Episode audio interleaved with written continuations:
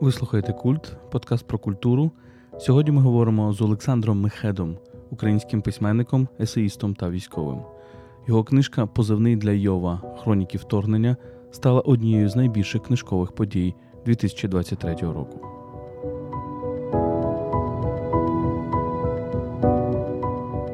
Цією книжкою Мехет став лауреатом премії імені Юрія Шевельова за найкращу книжку есеїстики 23-го року. Він також став фіналістом премії Книга року Української служби BBC в номінації Есеїстика. Говоримо з Мехедом про мову війни, про люті пам'ять, про загибель близьких, про життя у втраті і про любов, попри все.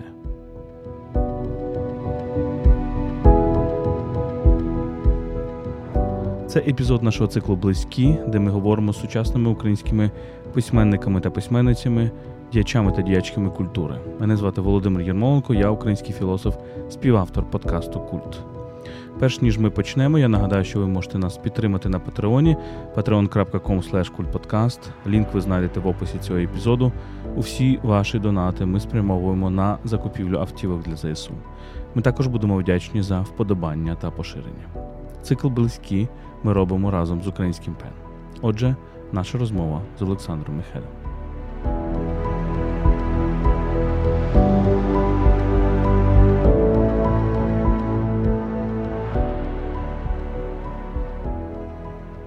Олександр Мехет, дуже дякую, що ти погодився поговорити.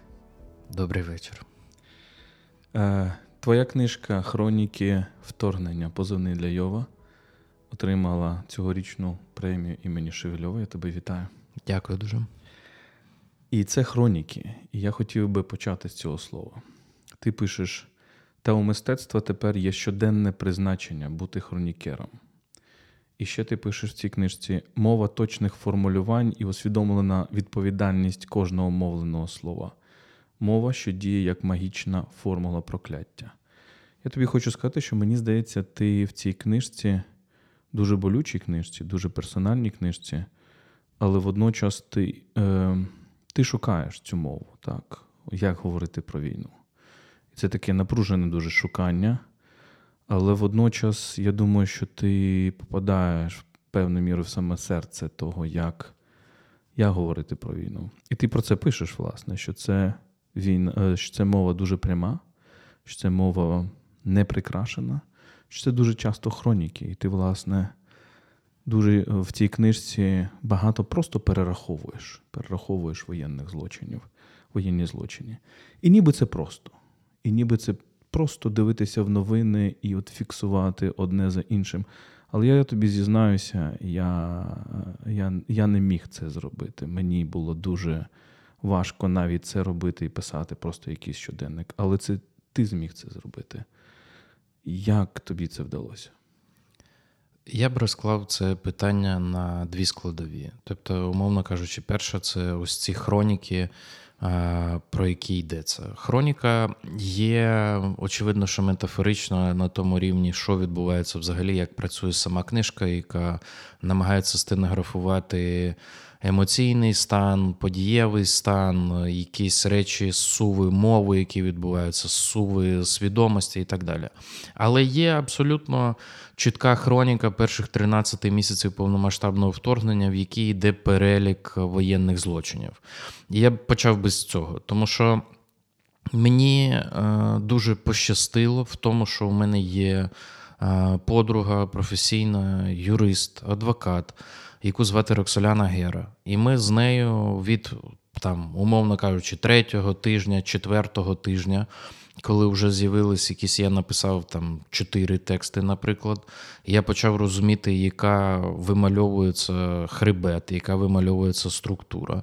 І і ми поговорили з Роксоляною, і одна із форм її порятунку свідомості була в тому, щоб справді фіксувати воєнні злочини і а, їх відразу кваліфікувати за Римським статутом, кваліфікати за карним кодексом і так далі.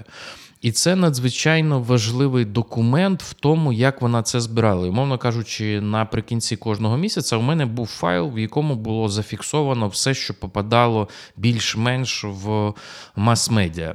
І далі, коли зібрався ось цей документ, це просто жахлива, жахливий чорний документ, яким я працював в останню чергу, коли була вже написана всі частини мої нонфікшн, коли були написані розшифровані, відшліфовані інтерв'ю з моїми спікерами, з моїми героями. І лишилось тільки вставки, я знав, де мають бути вставки по місяцям цієї хроніки. І тут почалось, мабуть, що одна з найстрашніших кількох днів ось це безпосереднє редагування, колажування, монтування. І ще одна штука в тому, що я ж то вже пройшов цей шлях створення позивного для Йова, і я вже розумію ритм мови, я відчуваю цю мову війни, як вона пишеться.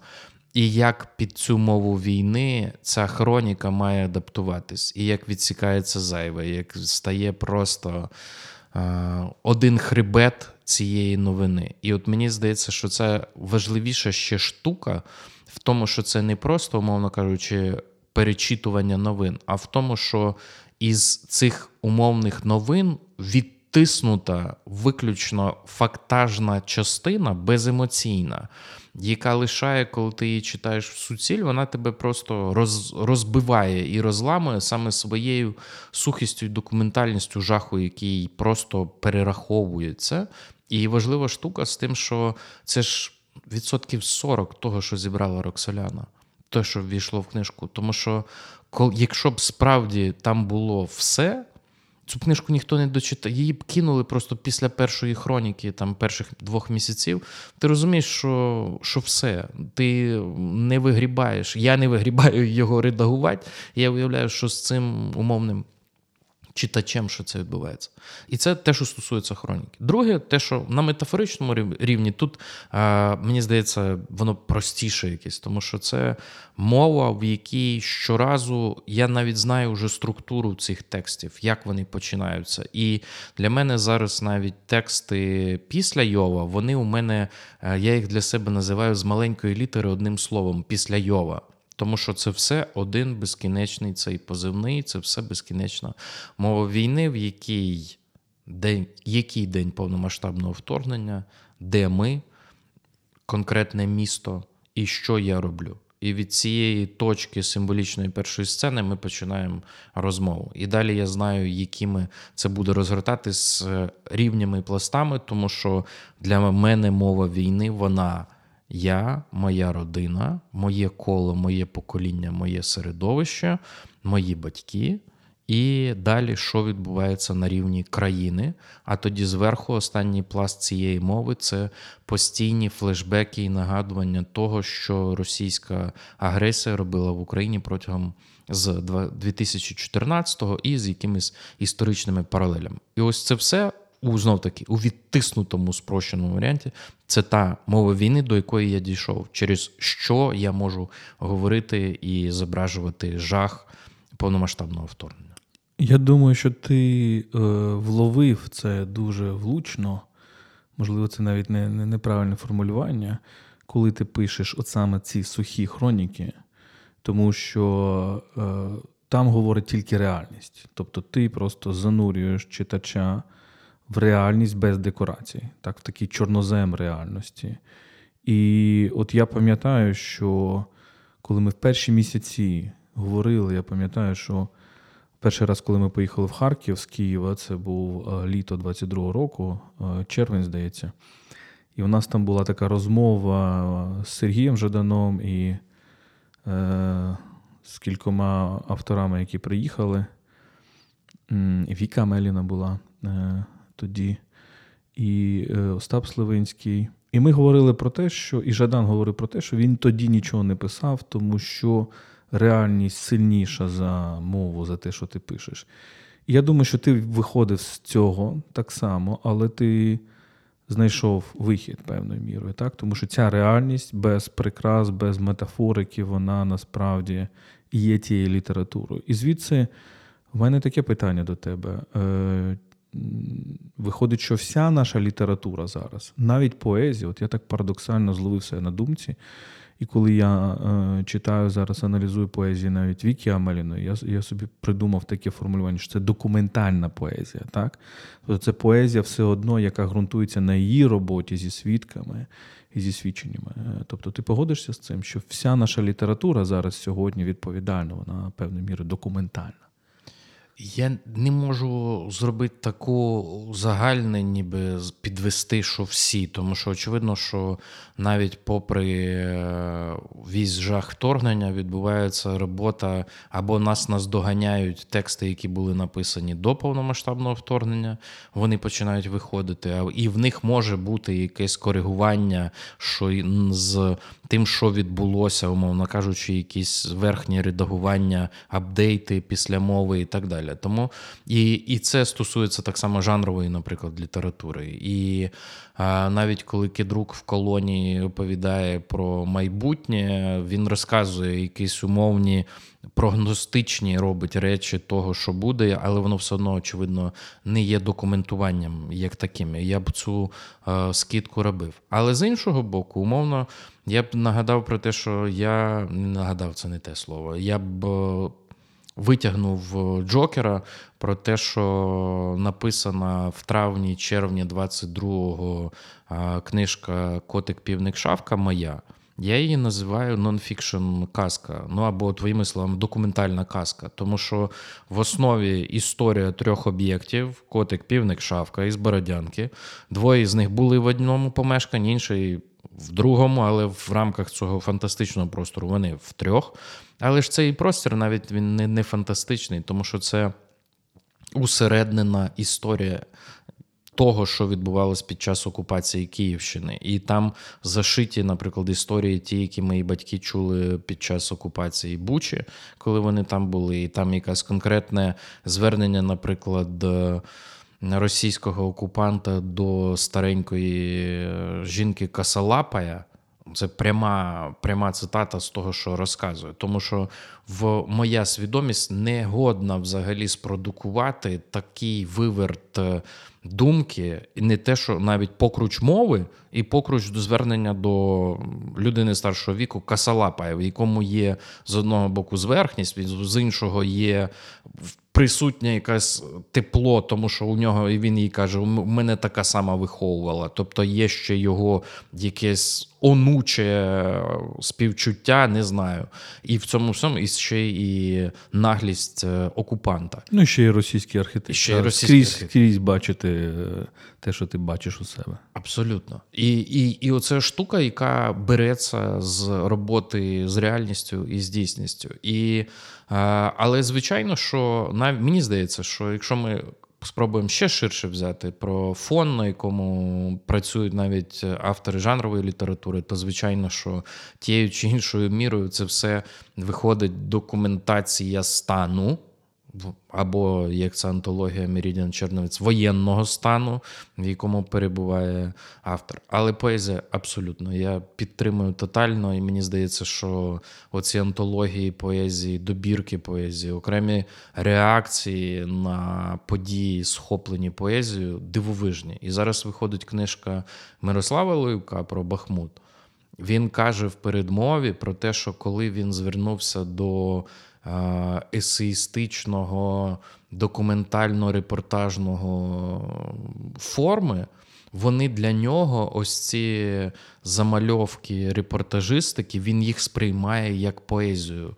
Тому що це ось цей максимально швидке схоплення дійсності, реальності, переплавлене в образ, те, як ти його побачив. І це дивижна штука. Тепер, коли поет починає працювати як документаліст війни, який для себе розуміє, що ця форма дуже близька. І це ми тільки, ну, умовно кажучи, другий рік повномасштабного вторгнення, що далі буде з цими викручуваннями і перекручуваннями відчуття форми. Ти пишеш: я не можу коментувати нічого для внутрішнього українського читача, бо вірю в те, що всім усе зрозуміло. Ти знаєш, я так само дуже вловив і впізнав себе е, в цій фразі. Тому що фактично всі мої зусилля в 22-му році е, були спрямовані на розмови з тим, хто зовні нас, багатьма мовами.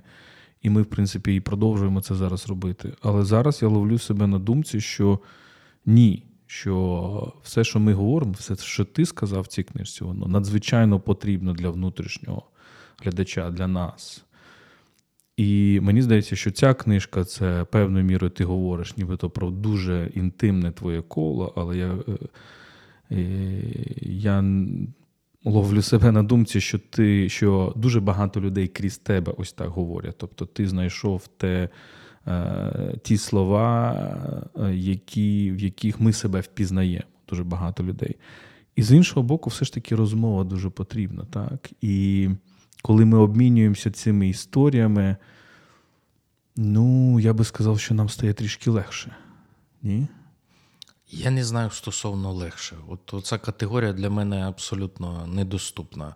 Я зрозумів про те, що ось це спочатку. Особливо мені здавалось, що не працює для для внутрішньої аудиторії, не працювала есеїстика не працювали ось ці тексти, які б у розгорнутій, документальній, репортажній, нонфікшн формі описували дійсність. І я таких текстів не робив насправді окремих для української аудиторії, там лише якісь уламки поодинокі публікувались.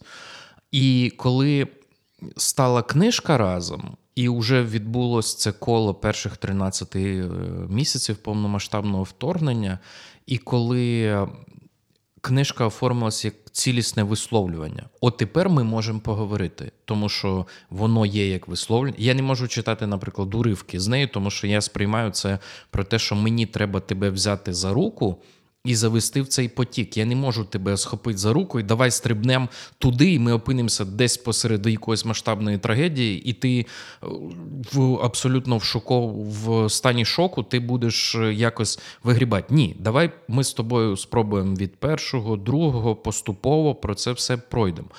І друге, те, що коли відбувся суф, ось цей пройдене коло 13 місяців пам'ять почала викручуватись, і почалось виявилось важливим про те, що ось це нібито інтонація для західної аудиторії, коли ти пояснюєш базові якісь речі, як виглядає там міст е, в бік Ірпеня і що перед ним. Виявилось, що це все речі, які треба нагадувати, тому що ось у такому а, умовному абетковому порядку розкладене. Воно мало бути зафіксовано для того, щоб ти сам на це подивився. І це саме, до речі, стосується хроніки військових злочинів. Те, що особливо перші місяці, коли кількість болю і запаковування була така, що свідомість фокусується на чомусь одному. Ти відсід, ти умовно у тебе в той день був блекаут. Ти пропустив взагалі там якусь новину про різні, які було 3-4 за один день, якихось жахливих випадків, які тоді тебе добивають уже тут. І Останнє, мені здається, що ця розмова як цілісна мандрівка, те, що стосується позивного, вона не думаю, що полегшення, але це та сама штука, яку я хотів з котиком півником шавкою. Тобто, якщо людина може, яка не могла виплакатись, не могла полегшити це, хоча б таким в такій формі з сльозами, щоб це було зроблено текстом, щоб був цей каталізатор. І для мене це принципово важлива штука, тому що для мене мені було дуже складно це зробити, і я розумію, що, скоріше за все, я не один такий був. І ось це дуже важлива штука, яку ти кажеш про те, що справді мені хотілося, розказуючи історію мене, моєї родини, мені хотілося усередненого голосу вторгнення, в якому є комбінація цивільного, військового погляду, там інтерв'ю з старшого покоління, інтерв'ю з тими, хто були змушені переїхати за кордон, з військовим, з Жені Спіріним, який бачив встановлення ЛНР і його досвід втрати дому ще в 2014-му. І щоб ось ця багатоголосся говорило. І ще одна штука, яка от ми побачимо там наступного року, тому що хотілося, щоб це було ще і усереднений голос не тільки вторгнення російського, але й просто вторгнення an invasion. Тому що для світової аудиторії, щоб це подивитись, як це буде відгукуватись на рівні не те, що притчі, але радше архетипа вторгнення, що ось воно буде так, так і отак розкладеться це в суспільстві. І і з іншого боку, все ж таки, це оцей пошук слова. Так. І мені здається, це дуже важливо, бо е, ми розуміємо, що зараз говорити про війну і говорити так, як ти говориш, це не питання естетики, це питання етики. Тому що це питання боротьби проти зла. Тому що я переконаний, що е, одна з речей, які, якими користується російське зло, це те, що про нього мовчать. Так? Про те, що воно е, фактично залишає оце зло не висловленим, а значить не існуючим, відсутнім.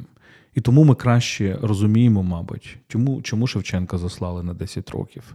Ми краще розуміємо, чому е, розстріляли розстріляне відродження. Тому що це одна з зі способів боротьби проти цього, проти власне боротьби зла проти того, щоб поставали ці паростки боротьби з ним. Ми краще розуміємо, чому Олекса Тихий помер в 84-му році, так, якщо не помиляюсь. Чому Стус, Стуса вбили в 85-му році і так далі. І от я хотів би поговорити з тобою про, про добро і зло. Ти пишеш: урок цієї війни завжди готуйся до найгіршого, але росіяни все одно вчинять іще страшніше.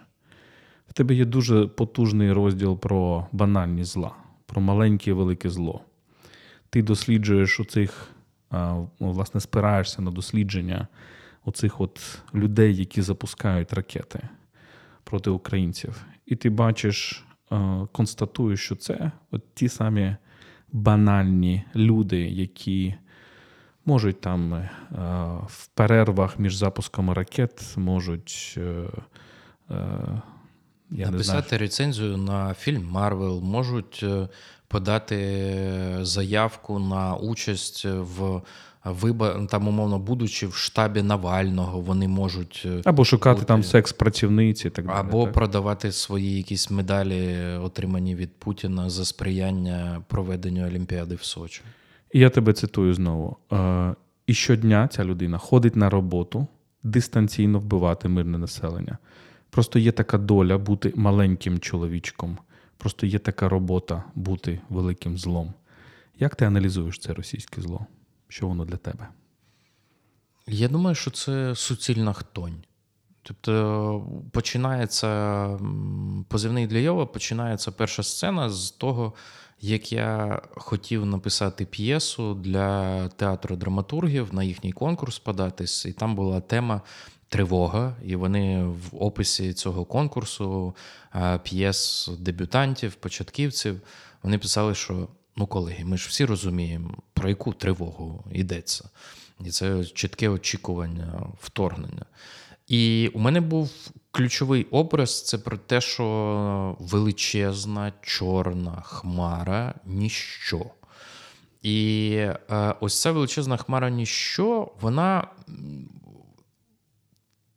з неї неможливо виявити, вициганити, вибрати. Вициганити вже не те слово, це батько мені раптом заговорив. В ній неможливо витягнути якийсь конкретний елемент, тому що в ньому є щупальця. І тому е, для уважних читачів позивного для Йова рівно посередині книжки, не в сторінках, а композиційно розміщений цей розворот з зображенням хтоні. І це ця хтонь, яку Мітя Фенічкін зобразив як таку. І я жив із цим зображенням хтоні до буквально місяця півтора тому. Місяця півтора тому я зустрівся з своїм родичем, який мені розказав цікаву історію про те, що в українські ліси з боку Росії внаслідок зміни мисливства, приписів, е, вторгнення, бойових дій і так далі, почала змінюватися екосистема. І в Україну вперше з Росії прийшли шакали які, на відміну від вовків, які добивають жертв рівно стільки, скільки їм треба, щоб проїстись. Шакали убивають усе живе. Вони просто йдуть як сарана, яка винищує все. Я зрозумів, що на другий рік вторгнення із ось цієї темряви з щупальцями з неї вийшли шакали. І тому для мене все сприйняття культури тепер, військових, все, що з ними пов'язано, я сприймаю як всепоглинаючого шакала. Більшого, меншого. Але це для мене той образ, через який я це сприймаю. Я думаю, ти е, дуже влучно говориш про цей, про цю любов до ніщо, так? Про, про знищення заради знищення.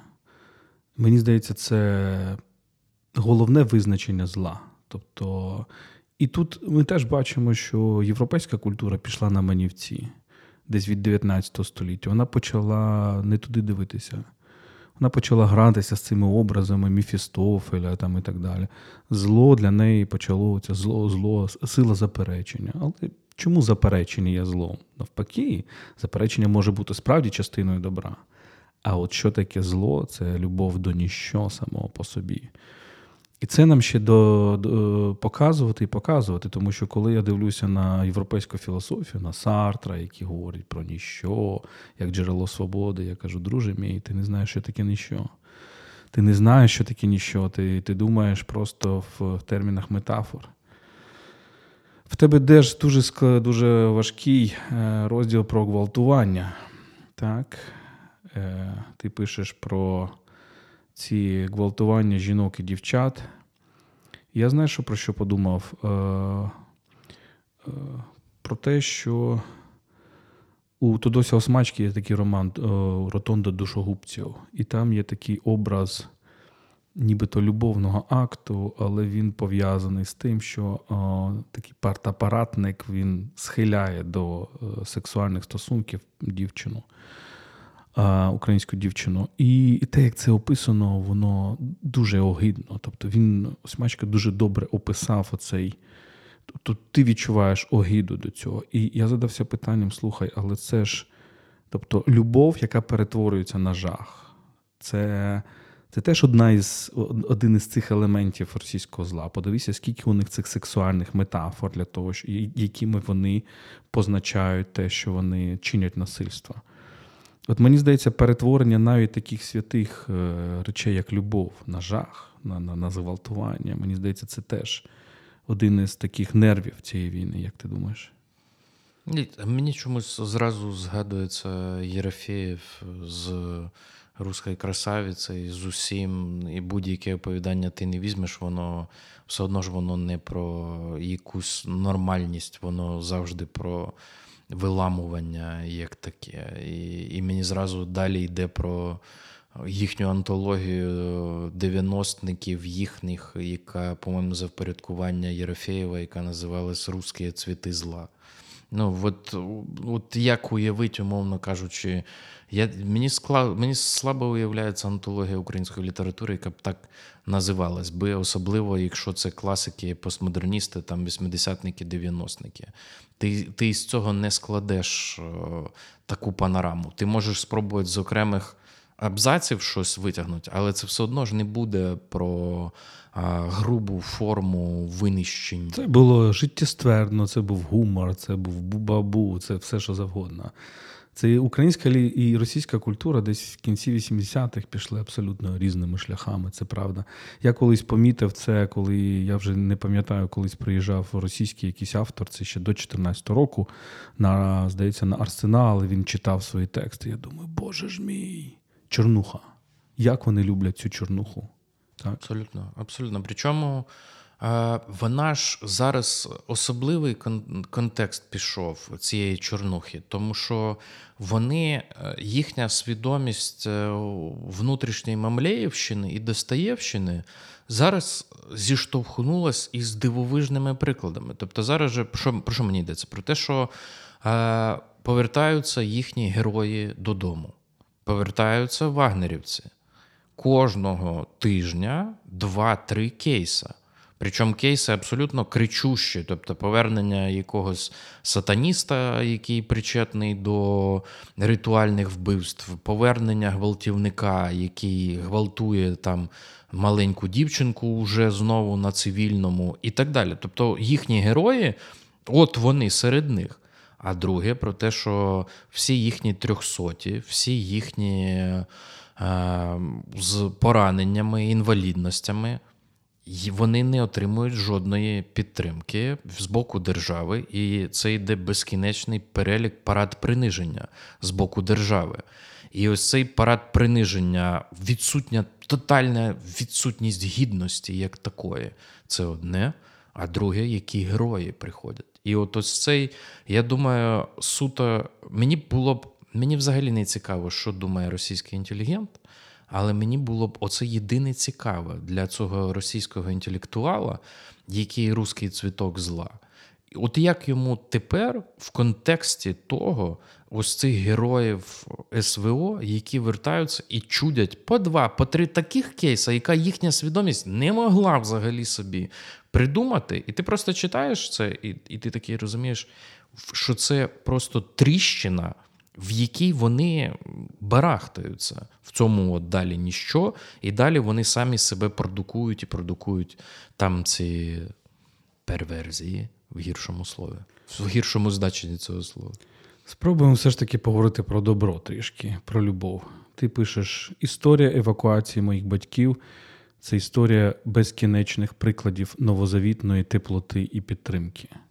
Ти пишеш про праведників, ти пишеш про пророків, зрештою, Йов, твій герой, старозавітний, так? Не знаю, що що тобі ближче в цій книзі новий чи старий заповіт, якщо хочеш, поміркуй про це.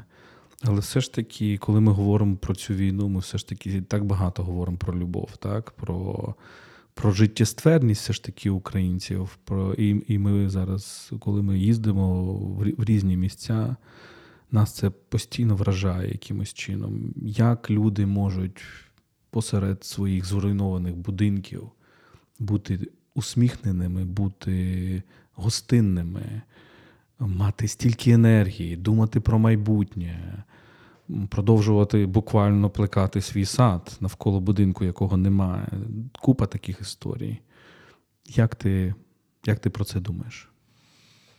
Коли я підписую позивний для Йова, я пишу три слова, які для мене визначають цю книжку і моє сприйняття ось цього всього. Це лють, любов і пам'ять.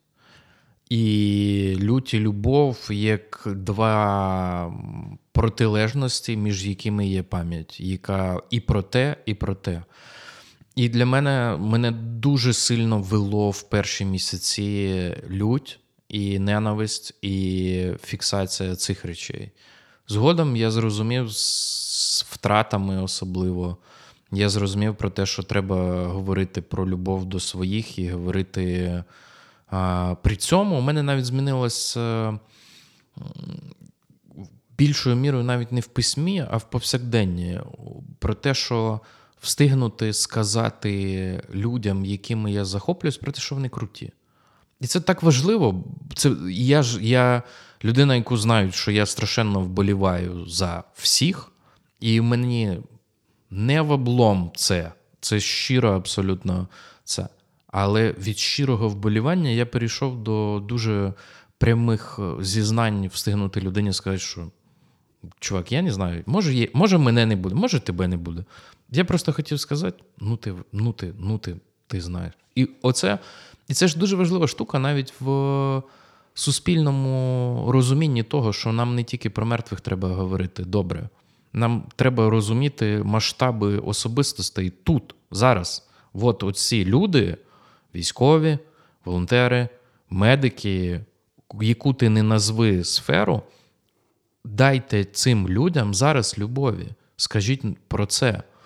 І це дуже важлива штука. Один із е, уроків навіть в повсякденні по, по, по повномасштабному. Те, що стосується, на якій межі це все. Зараз я б я б відповідав би знов таки інакше, але приїздив батько. Вперше від е, вторгнення, від їхньої евакуації, ми з'їздили в Бучу з батьком, і він познайомив мене з Оленою Білостоцькою у якої, в якій їх врятували ці люди, батьків, із якими вони залишалися. Ми пішли до них в гості і показали: ось дивись, ось це ця спальня, про яку ти писав. От вони тут були. Ось це наше подвір'я, ось це наші сусіди. От ми це. І ця любов, в якій опиняється батько, вона безумовна.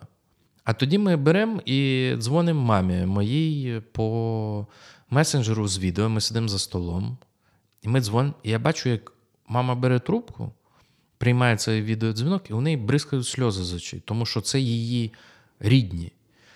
І я розумію, що. Ну, і і вони абсолютно у них своя мова, у них свої прибаутки, у них свої кластери спогадів цих 10 днів, що вони прожили разом, свої рецепти, як вони це робили, і своя внутрішня хронологія по прильотам, по тому, як вони це робили. І я розумію, що це якась така важлива була штука в розумінні моїх батьків, в тому, що мені цього, наприклад, пазлика бракувало, щоб розуміти їхню безумовну любов до цих людей і як вони люблять моїх батьків. І це дивовижне взагалі переживання з тим, наскільки цей травматичний жахливий досвід е, поєднує людей, які просто зайшли з вулиці і їх прийняли як своїх, і вони стали своїми. Так, війна, як як це не парадоксально, вона створює ці нові нові зв'язки, е, нові оці вервечки між людьми.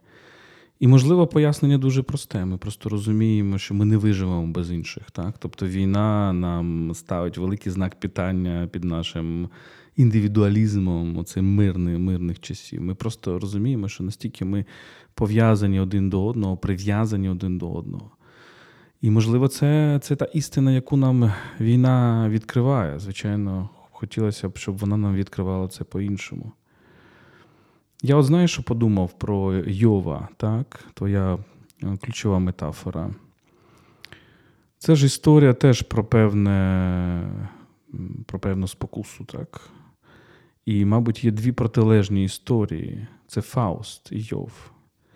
І про це ще наш класик Іван Франко писав, тому що він, у нього є якась така доповідь, яку я не можу знайти, коли він перекладав ще молодою людиною, там Фауста Гьоте, він водночас перекладав історію Йова. І це дві такі різні абсолютно спокуси, так? тому що Фауст це спокуса, що тобі дає все диявол. І от чи залишишся ти з Богом, коли в тебе є все, всі насолоди матеріальні, а Йов це про інше. Це про те, що в тебе забирають все. Так? Яке цікаве, як я хочу про це подумати і почитати. Подумай, давай разом подумаємо. Одна з найбільш е, зворушливих і болісних історій це історія про Віктора Ониська. І е, коли е, ти отримав премію Шевельова, це був день народження Юрія Шевельова, 17 грудня, але також день народження Віктора. І ми потім прийшли до до вас, до Олі Бірзул, його дружини, на вечірку. Так, І де ви просто дивилися на його світлини. Ми з вами дуже дружньо спілкувалися, і ми слухали його музику, яку він любить. І ти пишеш про це. Я так розумію, що вже цей досвід був. Якщо я не правий, поправ мене. Ти пишеш, а ввечері була вечірка, гучні колонки грали твої улюблені треки, на стінах розвішані красиво зверстані твої цитати та смішні скріни з твоїх переписок із друзями. То був майстер-клас ненависті до смерті, то був майстер-клас любові до життя. Я, в принципі, саме так це і сприйняв. І я дуже вдячний за те, як ви це робите. Розкажи, будь ласка, про про Вітю, бо він в цій книжці з'являється спочатку як як жива людина, а потім ти пишеш уже про його смерть.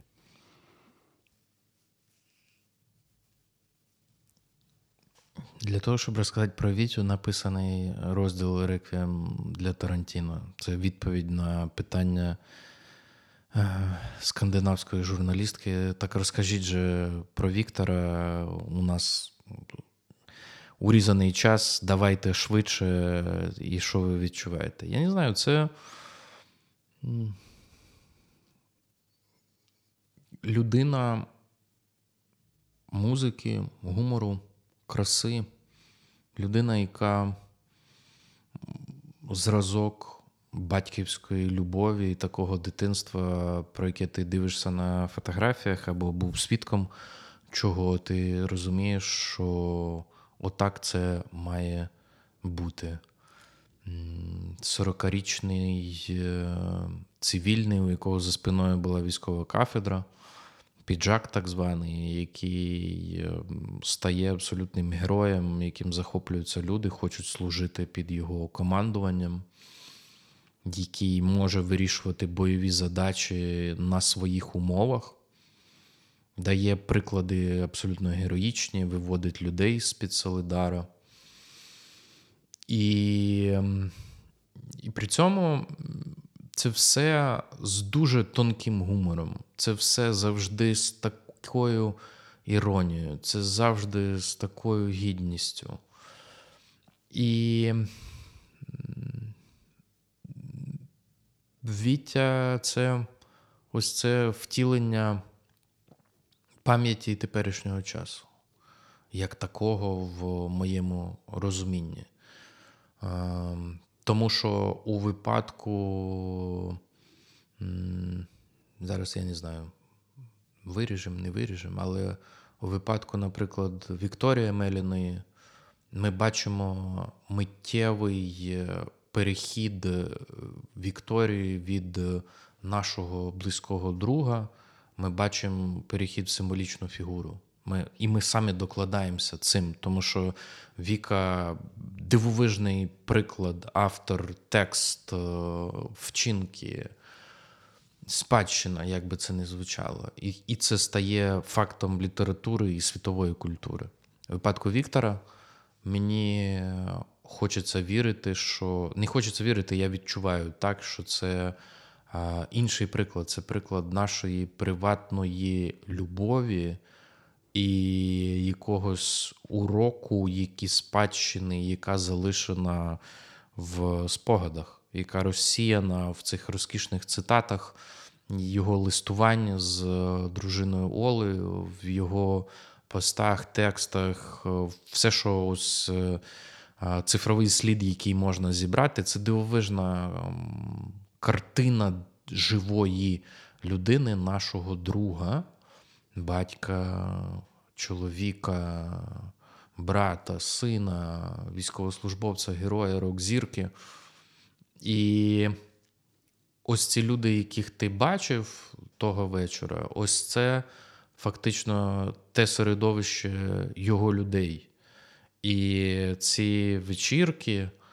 Це очевидно, що формально ми можемо сказати вшанування пам'яті, але це Ось це той випадок, коли пам'ять живе в цих людях і в цьому середовищі, в тому, що винесено було з його дивовижної історії. Мабуть, моє останнє питання. Е, дуже легко так говорити, було говорити, можливо, в Україні. І постійно в мене дуже таке, ну, дуже погані були такі сприйняття цього, коли оце наше українське побідобєсія, так?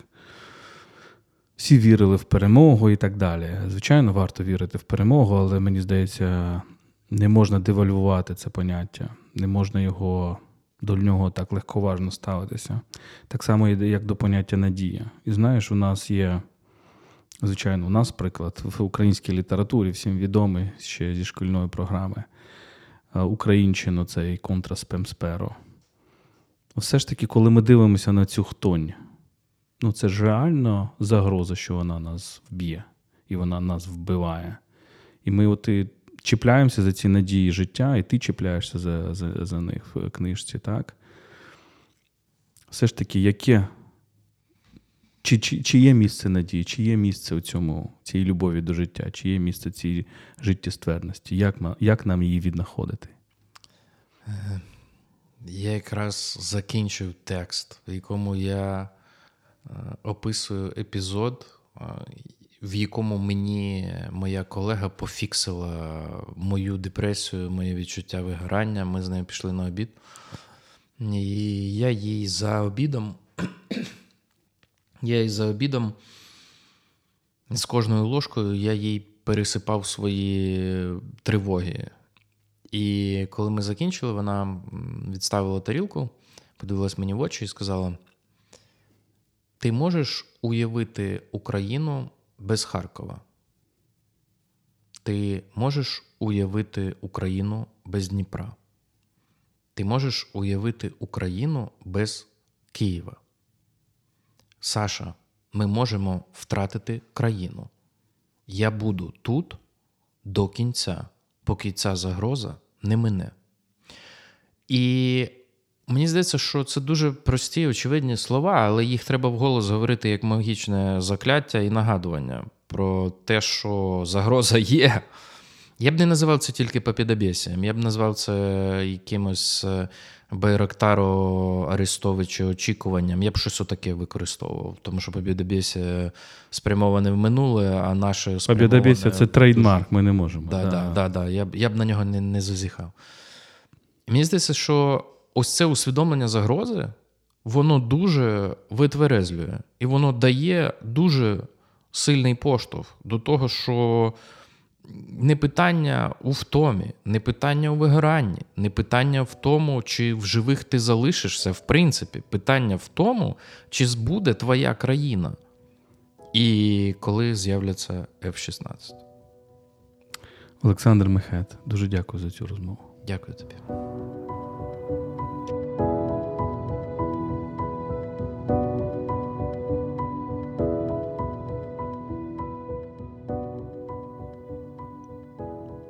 Ви слухали Культ, подкаст про культуру. Це був епізод нашого циклу Близькі, де ми говоримо з сучасними українськими письменниками та письменницями, діячами та діячками культури. Цикл близькі ми робимо разом з українським ПЕН. Не забувайте підтримувати нас на Патреоні patreon.com kultpodcast. Лінк ви знайдете в описі цього епізоду. Усі ваші донати ми спрямовуємо на закупівлю автівок для ЗСУ. Ми також будемо вдячні за вподобання та поширення. Дякуємо, що слухаєте. Слава Україні!